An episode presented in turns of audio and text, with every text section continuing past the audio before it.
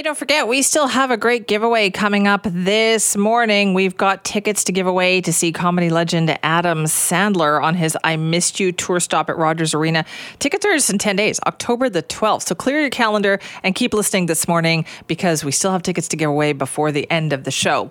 Right now, though, we're going to talk about elections. Like, we're still a few years away from the next municipal election, but a recent change made by a group in Va- Vancouver could really change how that next election plays out. We're going to get some help in explaining this to you. So, Dan Fumano joins us now, columnist for the Vancouver Sun. Good morning, Dan. Morning, Simi. Now, who is or what is the Vancouver District Labor Council? So the Vancouver District Labor Council is an organization that's been around for more than 100 years, and it um, represents tens of thousands of unionized workers dozens and dozens of different affiliate unions. So you might not be familiar with the name of the Vancouver District Labor Council, you know, if you're not heavily involved in organized labor and following this stuff, but you're likely you're likely familiar with a lot of these affiliate unions because they include a lot of public sector employees, they include grocery store workers, uh, the, the longshoremen, the people who work on the waterfront, on the docks, um, and several other affiliate unions. Okay. Uh, so they're, they're a fairly significant uh, labor organization in Vancouver. Right. Would you say they're very influential? Um, I, I, I, it's hard to say for sure. I mean, I think anytime, you know, if, if they're able to, they've got 60,000 members, you know, 60,000 workers who they represent. So anytime they're able to communicate directly with an audience of tens of thousands of people, that's probably valuable for a municipal political context. I, I mean, it's I, I can't really say exactly. You know, um, th- does that mean that every single one of those members who receives an endorsement, and if the you know the the, the council's leadership, the labor council's leadership says we think you should vote for this party or that candidate, is every member going to necessarily follow that endorsement?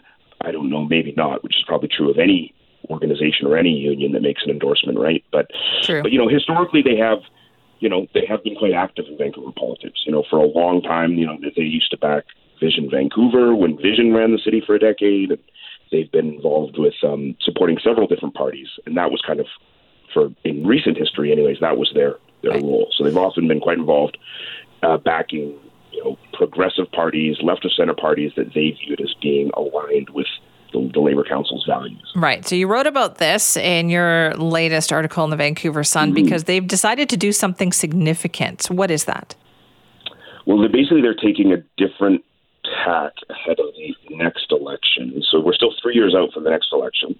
We're barely, we're almost, we're not quite a year uh, from the last election, right?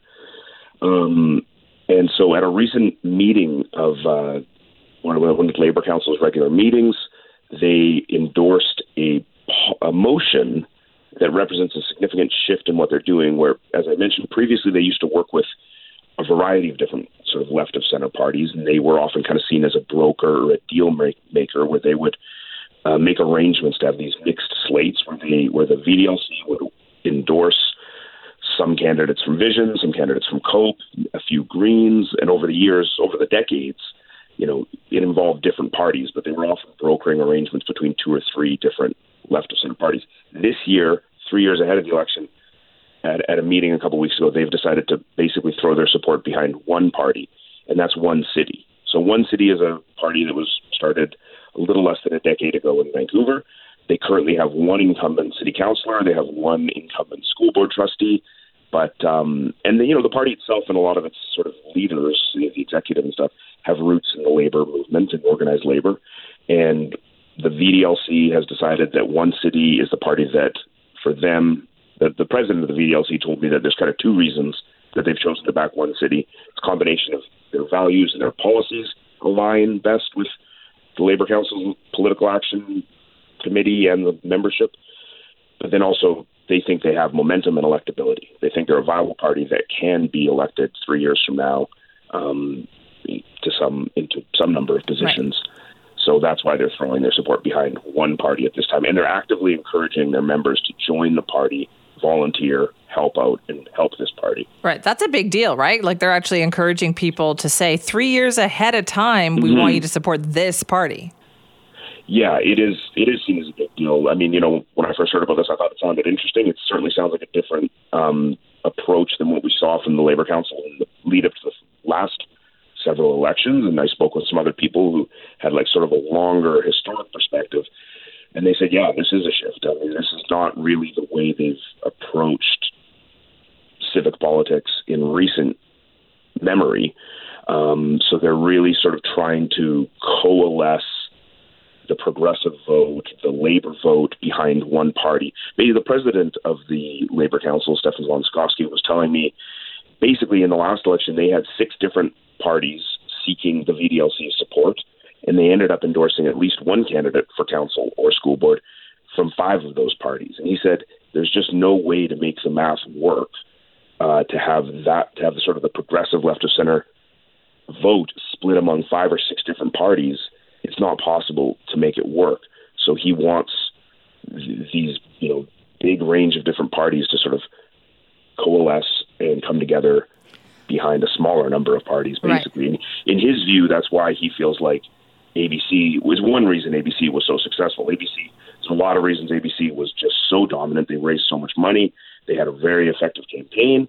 But um, von Sychowski says he feels like that's a big reason why ABC, one reason why ABC did so well you know, effectively ABC, you know, when they got elected last year, that's the first time in 14 years that you have a majority party elected to Vancouver Council that's not supported by the labor movement, right? right. You had that decade of vision, and then you had the recent council under Kennedy Stewart.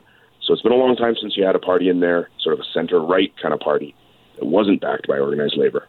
It's interesting, though, you mentioned Vision Vancouver. This kind of reminds me of the circumstances that brought Vision Vancouver to power.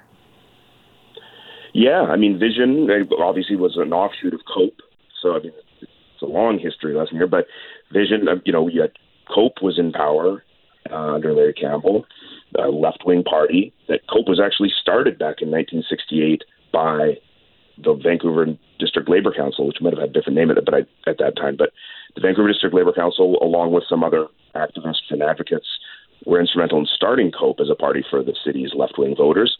Then fast forward to the 2000s, um, Cope, there's a fracture within Cope, um, and some of the folks go off to start a sort of another, some former Cope members start Vision Vancouver, which then gets the support of both uh, the Labor Council as well as a lot of business and environmental groups yeah, and like a united, a like a united group, yeah. A big, big tent. You know, we got a lot of support from a lot of people in the local real estate development industry, which obviously is you know the biggest industry in town. And um, but they also had support from labor and from environmentalists and from a, a wide range of different groups. And um, and yeah, Vision kind of obviously saw a lot of success and ran the city for a decade. Such but, but interesting times. Yeah. To, to hear from the Labor Council ahead of the last election, um, months before the last election, the Labor Council actively put out a statement saying they were not going to consider endorsements for Vision, at least not for City Council, because in their view there were too many left of center parties, and it was just it was too spread, and they felt like Vision um, had kind of uh, pa- had passed its uh, was no longer viable. Right. There was no it, in their view they needed to focus their energy elsewhere. And that's effectively what the Labor Council president said to me when I spoke with him last week as well. He said, with all due respect to the things that Vision accomplished in the past, and we were happy to support them in the past, we don't think they're the party of the future. They're not what they once were. Support for the party has waned, so we think it makes sense to focus our support somewhere else. So interesting. Dan, thanks for explaining it to us this morning. Thanks, Sydney.